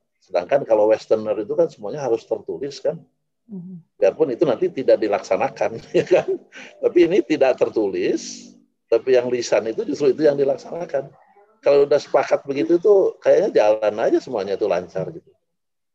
Oke. Okay. Itu itu itu eh, pengalaman eh, saya dan sekali lagi Pak Alan di mana pun juga kita kerja ternyata hubungan personality itu adalah jauh lebih penting dari apa pun gitu kan. Saya pergi pernah nggak punya visa ya kan. Tapi dengan menyebutkan nama Presiden Soekarno ya kan. Waktu masuk ternyata bisa. Tapi tentunya dengan jambe-jambe dulu kita bisa al-fatihah dulu baca beberapa doa. Baru ah ini sasaran gua nih. Mesti masuk ya kan bener aja kan. Iya, ini ini tuh hal-hal yang. Tapi juga ada kesabaran buat kitanya. Iya, hal-hal yang tidak bisa dipelajari di sekolah, Pak. Ini survival skill. Nggak, nggak, nggak bisa, Pak Alan. Dan dan juga ya kan saya memilih memilih orangnya siapa yang kira-kira harus saya temuin. Saya berdoa dulu itu yang jelas ya kan dan saya membuat senario dulu kira-kira cerita apa yang cocok di di Egypt misalkan ya kan cerita apa kira-kira yang akan ternyata alhamdulillah gitu kan biarpun terlambat tiga jam daripada tidur di airport dan besoknya saya coba mau dideportasi ke mana saya? Saya berangkatnya saya itu adalah dari Sudan ya kan mampir ke Kairo ya kan. Jadi kalau deportasi ke mana nih? Kalau saya dikembalikan ke Sudan saya, saya yakin orang Sudan akan menolak kan? Karena saya bukan penduduk Sudan gitu kan? Dan saya visa saya ke Sudan itu adalah one way gitu kan? Jadi single visa. Ya kan tapi orang Sudan itu sangat sangat respect kepada presiden kita yang lama karena ada ada ada suatu cerita nih yang sangat luar biasa jadi ketika peristiwa eh, apa konferensi Asia Afrika itu Bung Karno itu menyediakan satu ruangan satu tempat kursi dekat dia yang sudah dipasangin bendera Sudan padahal pada saat itu Sudan belum merdeka. Wow. Itu ya itu mereka teringat benar cerita itu. Cerita bahwa Indonesia mensupport Sudan sangat luar biasa. Jadi biarpun juga belum belum merdeka, mereka sudah dikasih tempat dengan bendera segala macam. Ya, ya. Itu, itu akan mereka ingat terus. Ya. ya. Itu Baik. aja Pak tambahan satu cerita menarik pak satu cerita menarik yang ada di buku ini yaitu ketika bapak berada di satu negara dan uh, harus menghadapi berbagai macam birokrasi dan juga bahkan politik politik harus berkait berhadapan dengan parpol dan lain-lain ini uh, how do you, how do you see uh, apakah sekarang masih seperti itu pak dan buat Bapak sebagai salah seorang uh, ahli perminyakan di Indonesia, how, bagaimana sih Bapak melihat industri perminyakan Indonesia sekarang? Apakah masih tidak bisa lepas dari situasi politik atau bagaimana, Pak? Ya itu itu memang Pak Alan hal yang sangat disayangkan ya. Even pada saat zamannya saya itu udah eh, begitu sulitnya. Hmm. ya kan? Karena ternyata kepentingan politik itu melebihi segala-galanya gitu kan tekanan politik itu. Jadi dia bisa merubah undang-undang segala macam. Sekarang tuh even lebih jelek. Lebih jelek lagi ya kan? Presurnya itu sangat luar biasa. Dan saya saya menceritakan apa adanya peristiwa saya atau perusahaan kami akan membuat yang disebut floating regasification unit kan. ya. semua biaya dari kami segala macam. Eh tahu-tahunya belum belum sampai ke mana-mana udah minta uang di muka ya tentu dong saya tolak. Dan saya mempunyai wewenang untuk menolak gitu kan. Itu yang yang enaknya itu. Jadi oh, ini, okay. nggak masuk akal permintaan itu. Karena buat saya itu sangat penting Pak Alan ya. Kalau kita ingin mencoba memperbaiki negara ini ya kan pertama yang harus kita coba adalah kita bersih dulu kan. Kalau hmm. kalau kitanya even suatu permainan yang kecil misalkan Eh, KTP kita nyuap instead of kita ngurus sendiri ya kan atau SIM atau segala macam atau paspor ya kan ya bagaimana kita bisa teriak-teriak bahwa harus ada perubahan mental di negeri ini. Dan itu memang suatu perjuangan yang maha besar. Saya kira ada kawan-kawan yang dari Komisi 7 pada saat itu kalau memang bersedia mereka bisa speak up bagaimana kita antara perusahaan eh, apa asing dengan mereka itu bekerja sama dengan baik. Ya kan? Dan dan yang yang coba kita pegang adalah satu hal saya kira di masa mendatang itu kita memang harus belajar bekerja dengan bersih. Itu saja. Baik. Terima kasih pak. Oke. okay. Uh, kelihatannya di sini banyak sekali audiens uh, jadi saya juga menyerahkan ke audiens uh, andai kata ada uh, ada yang ingin bertanya silahkan tapi sebelumnya, sebelumnya uh, saya ingin beralih ke bintang tamu kita, bintang tamu tetap kita Ibu Irianti. Malam Bu, Assalamualaikum. Sorry gantian nih Pak Alan. Oke. Okay. Iya. Gimana Pak Alan? Oke, okay, jadi Ibu Irianti ini uh, selain bintang tamu tetap kita juga beliau merupakan istri dari uh, dari uh, Pak Dudung. Uh, Bu, uh, saya cuma mau punya pertanyaan, Bu. Uh, gimana sih? Uh, Jangan tanya nomor sepatu, tolong. Oh, itu uh, oke. Okay. Gini aja deh, Pak Dudung di mata Ibu. Bagaimana hmm. itu sosok Pak Dudung di mata Ibu? Ini ini judulnya pertanyaan sederhana ya Pak Alan ya? Sederhana. Gak susah banget. Nah, belum, uh, belum. Masya Allah, Bismillahirrahmanirrahim. Jadi um, memang memang eh, nggak uh, sulit ya, nggak sulit menggambarkan Pak Dudung karena ada satu kata yang yang bisa aku katakan tentang suami ya. Kalau ada mungkin istri yang kagum banget sama suaminya gitu ya, mungkin gue adalah salah satunya ya, salah satu orang yang sangat kagum dengan suami. Bukan karena karena kepintarannya saja, bukan, bukan hanya karena pinter, karena soleh, enggak. Yang paling gue kagumi dari Beliau adalah gimana ya? Hatinya tuh bersih banget gitu. Jadi eh, kadang-kadang ya misal nih misal nih gitu ya uh, kepada siapa pun kepada siapa pun Pak Dudung tuh percaya banget orangnya. Sangat percaya uh, menganggap orang juga semuanya baik-baik baik saja gitu ya. Jadi apa uh, cara dia memperlakukan orang itu sangat manusiawi ya. Dan buat buat gue kadang-kadang gue harus mengingatkan gitu ya. Pak Dudung gitu kan Pak gitu kan uh, dunia ini udah udah berubah sekarang. Nggak nggak selamanya gitu ya. Kita percaya 100% sama orang atau gimana gitu ya. Tapi Pak Dudung tetap dengan kebiasaannya gitu ya. Dan dan alhamdulillah di mana pun beliau berada diterima dengan sangat baik dan sangat dihormati oleh siapa saja. Ya terutama anak kecil nih. Anak kecil kan paling polos tuh jiwanya ya. Tetangga sekeliling rumah sini di kampung kita tinggal di kampung ya itu tetangga anak-anak kecil anak umur anak umur setahun ya gitu anak umur delapan bulan. Iya, iya. pak pak selalu manggilin pak dudung gitu kan. Apa ke mana pun ke mana pun beliau menghadap atau melangkah atau atau ngomong dengan siapa pun beliau diterima dengan sangat baik. Nah itu yang yang aku sangat kagumi bahwa jiwanya itu memang jiwa yang bisa beradaptasi dalam keadaan bagaimanapun ya. Bisa tetap happy dalam keadaan bagaimanapun, bersyukur dan merasa cukup, dan bisa bersosialisasi dengan siapa pun dengan sempurna. That's that's the thing that I really appreciate about him. Ya, uh, memang benar kata Prof. Rogaya, bukan karena not because he's my husband, tapi memang Pak Dudung adalah orang yang well grounded, ya, and his his his a whole person, ya, tanpa mengurangi aspek kemanusiaannya yang pasti ada salah ya, pasti ada salah, pasti ada apa kekurangan ya, tapi sebagai whole person uh, dia dia sudah mendekati kepada apa ya uh, orang yang seharusnya di, di ditiru gitu ya harus ditiru gitu itu barangkali Pak Alan. Uh, I think you mute yourself. You, you mute yourself. Oke, okay. sorry. Yeah. Uh, kalau kita lihat kita baca di buku ini, Bu. Jadi bisa bisa kita bilang bisa kita simpulkan bahwa Pak Dudung itu salah satu orang yang punya kemampuan emotional intelligence yang sangat tinggi. That's true. Sangat tinggi. Jadi uh, bisa dibilang ya beliau pintar lah. Memang bisa diakui pintar.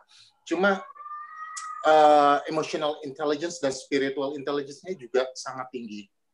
Nah, uh-huh. sebagai seorang psikolog, Bu, terutama seorang uh, seseorang yang mendalami psikologi Islam, bisa ya. diberikan sedikit nggak, Bu? Uh, pertama, jadi ada ada dua pertanyaan. Yang pertanyaan pertama adalah punya uh, baga- gimana sih caranya agar kita bisa uh, memiliki emotional intelligence yang tinggi, apakah itu bisa dipelajari? Apakah itu bisa dilatih? Itu yang pertama. Terus yang kedua, bagaimana sih emotional intelligence dan spiritual intelligence itu berpengaruh mempengaruhi kesuksesan seseorang. Itu aja right. Bismillahirrahmanirrahim. Mudah-mudahan ini ilmu dari Allah gitu ya. Uh, pertanyaan pertama Pak Alan mengenai apakah emotional intelligence dan spiritual intelligence itu bisa bisa dipelajari dan dan jawabannya bisa banget. Bisa banget ya. Jadi ada penelitian yang sangat menarik dari Daniel Goleman ya ahli psikologi dari Harvard University yang mungkin bisa dibaca di buku Fokus ya. Saya, uh, aku suka banget buku Fokus itu karena menceritakan tentang berbagai penelitian-penelitian ya dari para sosiolog, para psikiater dan para dan para psikolog dunia gitu ya untuk melihat uh, masalah yang tadi Pak Lan katakan ya emotional intelligence dan spiritual intelligence dan bagaimana koneksinya terhadap keberhasilan seseorang gitu ya. Jadi ini bisa dilatih sebenarnya. Bagaimana cara melatihnya? Jadi dari hasil penelitian Daniel Goleman tersebut mengatakan bahwa cara melatih supaya emotional intelligence itu tinggi ya itu pada akhirnya akan membawa kita pada cara melatih spiritual intelligence ya tapi pastikan saja ya katanya gelombang otak kita itu gelombang bersih katanya ya apa maksudnya gelombang bersih? Gelombang yang akan bisa mendominate atau mendominasi gelombang otak orang lain. Jadi kita itu bisa menciptakan karena jiwa ini ya menurut apa menurut Quran dikatakan jiwa ini terdiri atas dua hal pasti fujur dan takwa sifat setan dan sifat malaikat ya. Jadi kita itu sebenarnya bisa menjadi setan banget atau bisa jadi malaikat banget atau kadang-kadang kita bisa membuat setan aja kagum gitu gila lu setan banget lu gitu kan atau jadi, jadi malaikat pun bisa kagum dengan kita gitu ya aduh lebih malaikat daripada gua itu bisa Halo, Pak Alan gitu ya? Ya. Jadi uh, fujur dan takwa itu akan selalu berperang di jiwa kita. Nah, itu kan istilah Islamnya, fujur dan takwa gitu ya. Kalau dalam istilah psikologinya, dan istilah neurologinya sebenarnya adalah wave ya, brain waves. Brain, brain waves. Okay? Now, what we need to do yang perlu kita lakukan sebagai orang yang ingin menjadi mendomin apa memastikan otak kita itu mendominasi kepositifan yang ada di universe ini ya kita pastikan aspek takwa kita atau aspek baik kita kita enhance selalu.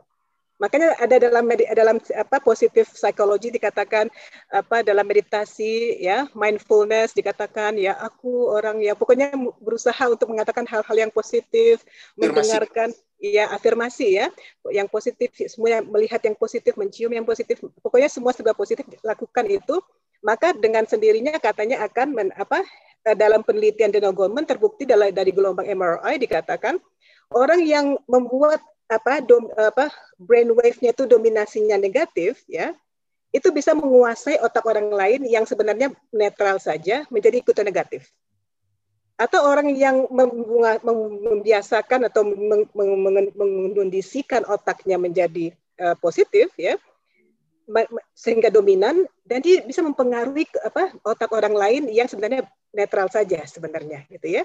Nah, ini ini yang penting banget. Bagaimana caranya kita memaksimalkan ya aspek takwa tadi itu supaya semua orang sayang gitu kan ya. Apa semua kita bisa beradaptasi dengan baik. Nah, itu mungkin Pak Dudung tanpa sadar sudah melakukannya Pak Alan. Ya, tanpa sadar melakukannya bagaimana? Karena dia bilang sendiri ya waktu di waktu di waktu, waktu kecil ya di Purwakarta itu orang ngomong bahasa binatang semuanya dia bersikuku tidak mau ngomong ikut-ikutan ngomong bahasa binatang gitu ya. Saya nggak mau, saya nggak bisa keluar, nggak tega. Sejak menjadi istri Pak Dudung ya, sampai sekarang belum pernah aku mendengar Pak Dudung mengatakan kata-kata, eh, kalau bahasa Sundanya apa Pak Alan? Kalau dog, Pak Alan, dog, dog. Bahasa ah. Sundanya apa? tentang siapa pun siapa pun yang dia benci setengah mati dia benci sama orang ini nggak pernah ada kata-kata dog ya. Atau apalagi misalnya ya. Cacing atau apa pun lah ya. Pokoknya semuanya ya. Jadi kalau kalau sesekali aku bilang aduh itu anak ya, ngomong agak kotor gitu ya. Pak Dudung bilang yang tolong jangan katanya gitu. Apakah kamu akan ikut gendang orang yang yang busuk? Kamu ikut kerja busuk. Nah itu yang aku lihat nggak pernah berubah sejahat jahatnya orang ke Pak Dudung gitu ya selalu dengan kata-kata yang baik dia mengusahakannya, mengatakannya. Nah, itu yang aku katakan dia menguasai orang dengan kepositifannya. dia kuasai situasi dengan kepositifannya. Pada akhirnya itu Daniel Goleman mengatakan pada akhirnya yang dominan positif inilah yang akan mempengaruhi otak orang gitu. Nggak nggak bisa seolah-olah terhipnotis gitu Pak Alan. Nah ini yang kukatakan bisa dipelajari. Ya, jadi uh, the universe, ya the universe will only react toward uh, the way you program your mind. Ya, jadi universe ini hanya akan apa bergerak sesuai dengan bagaimana kita memprogram otak kita kita program kenegatifan, kita kita kumpulkan kenegatifan semuanya, is gonna be dominant, ya dominan akan mengambil semua kenegatifan di universe ini, ngumpul ke kita semua, pada benci, pada ini, pada itu gitu kan ya. That's what happened. In, in, in that's the first question. Nah, question kedua tadi lupa lagi, sorry. Oh, oke. Okay. Jadi bagaimana uh, emotional intelligence dan spiritual intelligence bisa berpengaruh kepada kesuksesan seseorang? That's true, that's true.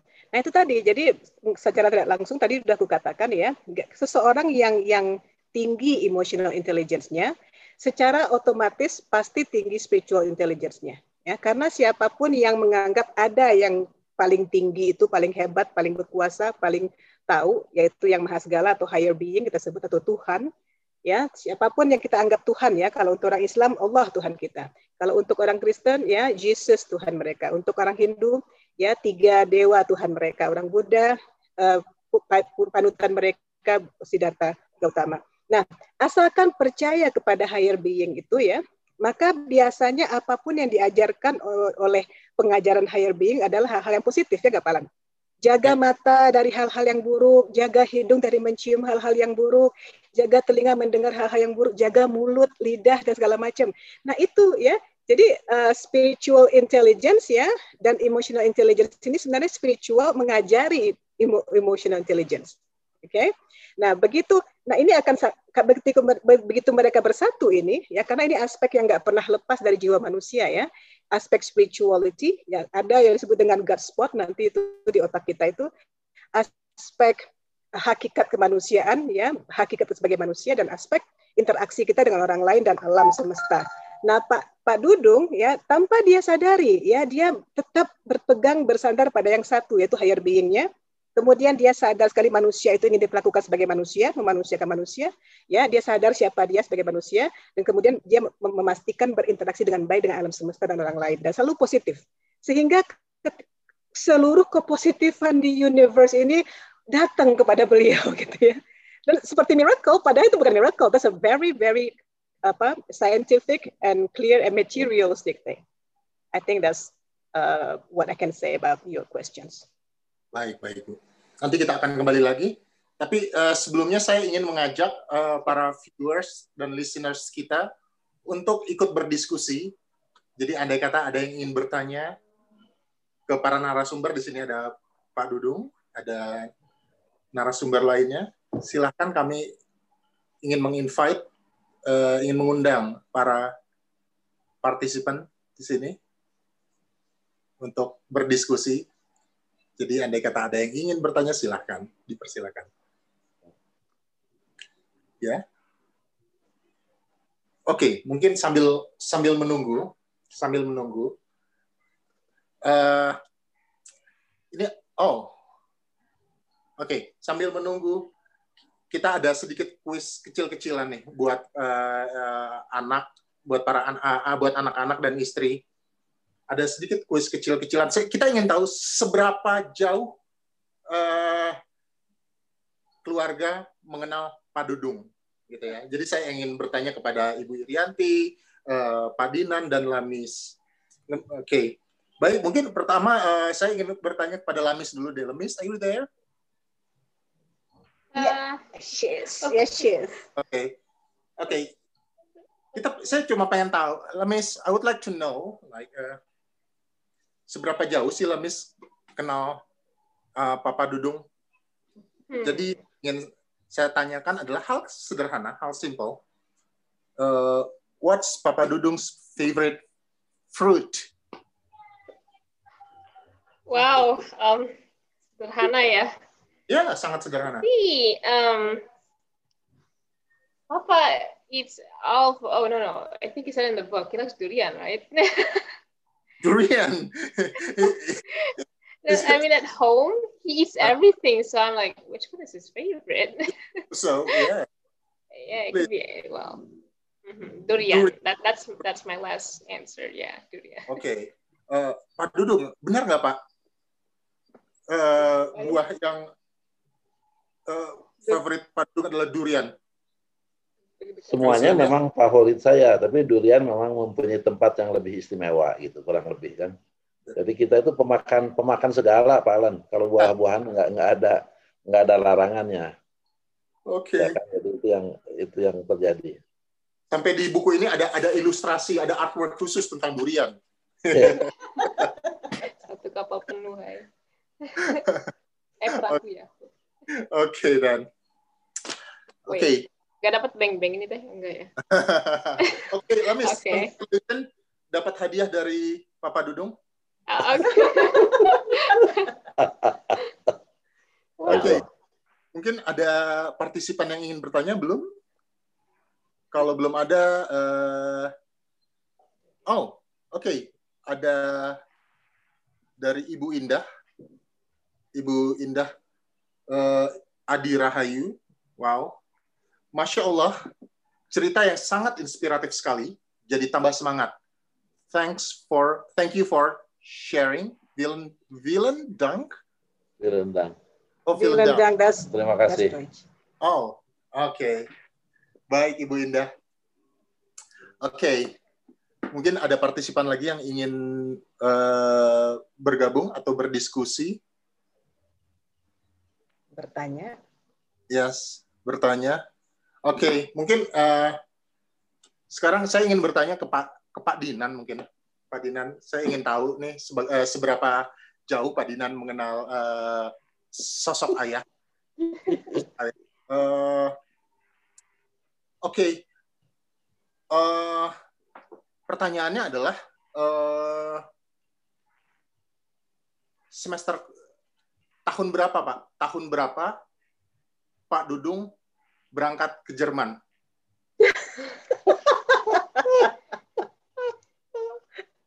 Semester 6 kayaknya ya. Karena saya dengar tadi sampai semester 5 di sana, walaupun banyak bolosnya tuh. Kayaknya semester ke-6. Semester ke-6. Tahunnya kira-kira tahun berapa Pak? Ah, sebentar. 69 mungkin? 70? 70? Tahun 70. Iya, Baik. 70 mungkin ya. Baik, Pak Dudung, apakah benar Pak tahun 70 Pak? Betul, tahun 70 itu aborted aborted trip to Jerman. Jadi cuma sampai di perbatasan Thailand aja. Oke. wow. Setengah benar. Jadi niatnya, jiwanya sudah di Jerman, tapi orangnya masih tertahan di Northern. Thailand gitu kan. Tuh. Thailand. Oke. Jadi tahun berapa Pak sebenarnya Pak kali di buku ini tahun 70 77 ya Pak ya? Enggak, enggak. tahun Eh, 70 bukan, bukan. 70 77 saya udah kerja. Itu kerja. Tahun 60 Ya, 7. tahun 70 72. 72. 72 Oktober. 72. Baik. Baik. Oke, di sini ada juga eh, chat dari partisipan eh, dari Ibu Isna Istiqomah. Cerita sangat bagus, sangat luar biasa dan sangat positif.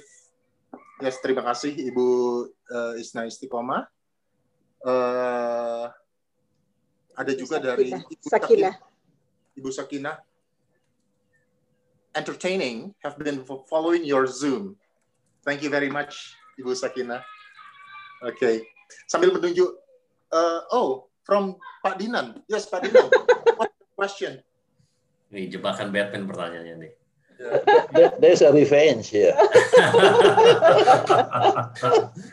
Jadi Pak Dudung, andai kata ada kesempatan untuk menambah satu bab lagi atau satu chapter lagi di dalam buku ini, what would it be about? Apa yang ingin ditambah di buku ini? Yang belum. Good, very good question. Very good question. Great question, Pak Dinan.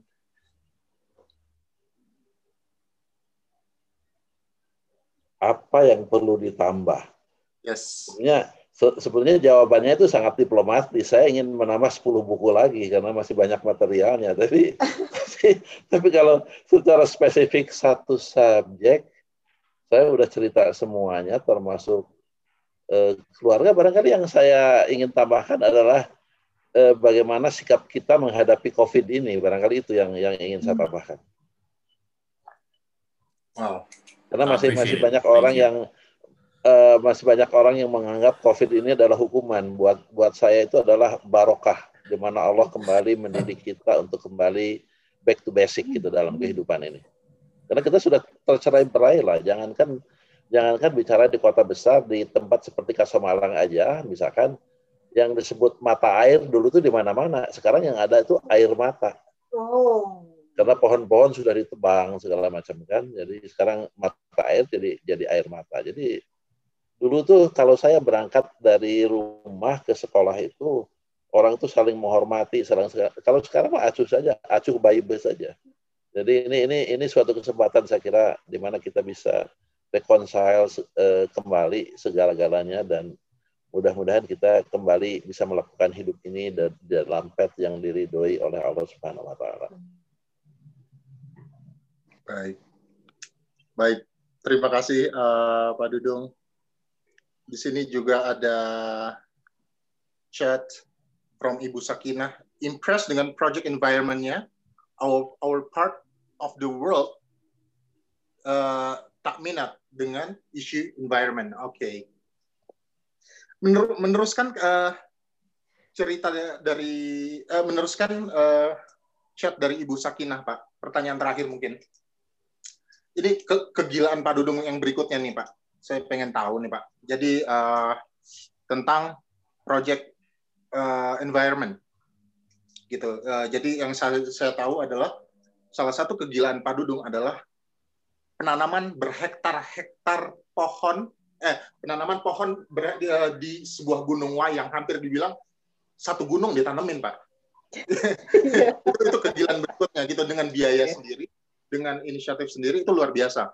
Nah, uh, ya pengen tahu pak tentang tentang uh, proyek penghijauan dan oh ya satu lagi bapak itu adalah uh, pencinta Sungai Citarum. Jadi uh, untuk viewers dan listeners kita, Citarum itu salah satu sungai yang paling uh, uh, sungai yang merupakan sumber air minum uh, penduduk di Jakarta dan juga sungai yang sangat polluted, eh, sungai sungai yang paling uh, berpolusi di dunia. Sedangkan Pak Dudung terlibat di pelestarian sungai ini. Nah, bisa cerita sedikit nggak Pak tentang uh, proyek penghijauan dan pelestarian Citarum? Ini pertanyaan terakhir. Ya baik Pak Alan. Jadi masalah Citarum itu kalau kita cara berpikir sekarang, cara kita bertindak sekarang tidak akan pernah terjadi karena ini sudah dilakukan 40 tahun yang lalu sejak 40 tahun yang lalu. Hmm. Saya selalu berpikir bahwa salah satu yang memungkinkan kita menyelesaikan proyek seperti ini dan proyek apa pun juga adalah melakukannya dengan hati.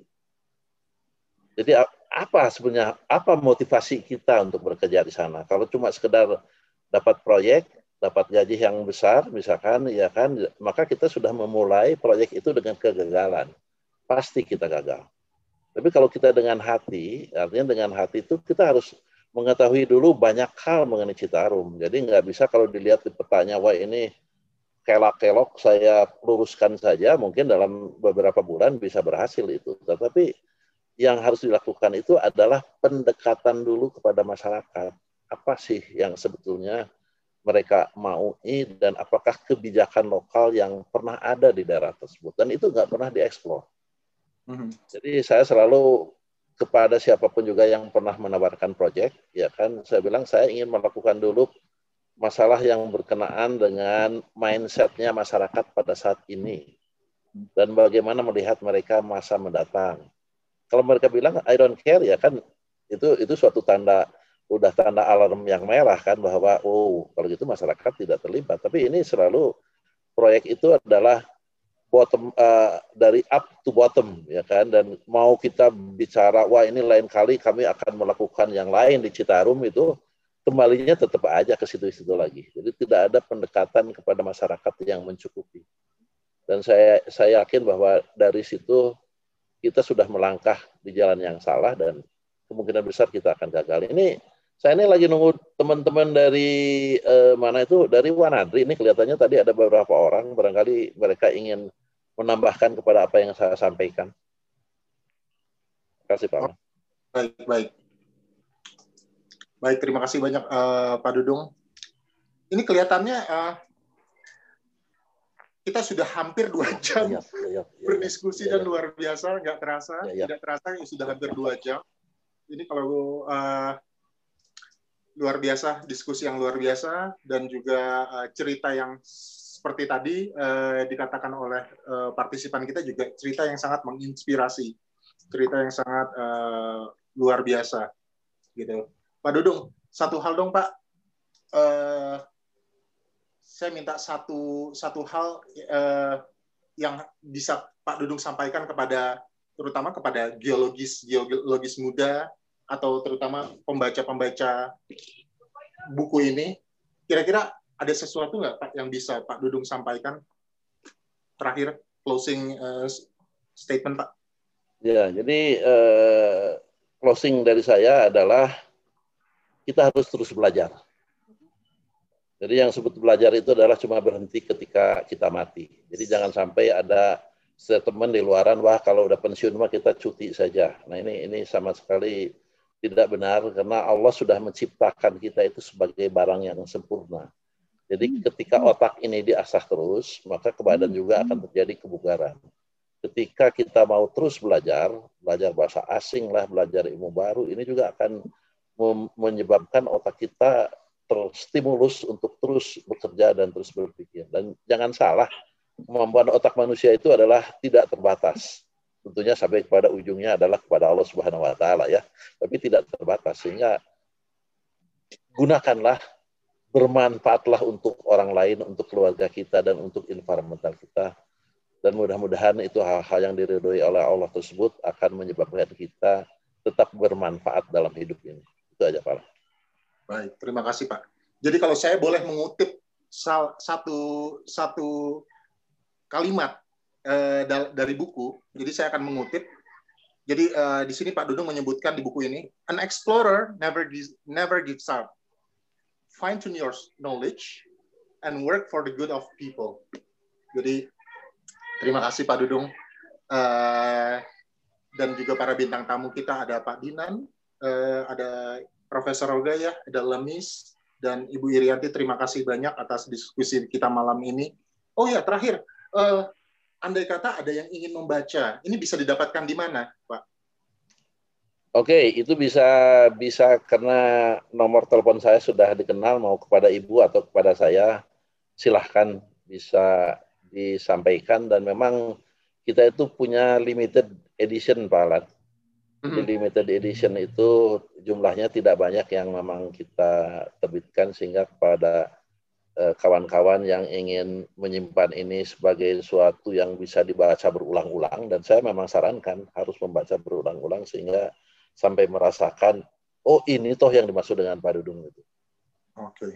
Jadi yang yang saya sarankan sekali lagi ya kan misi yang terakhir adalah terus belajar dan Allah tidak akan pernah apa namanya itu eh, tidak akan pernah menutup kemungkinan kita untuk belajar ilmu apa pun.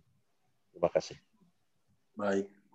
Terima kasih Pak Dudung. Terima kasih sekali lagi. Terima kasih untuk para bintang tamu kita.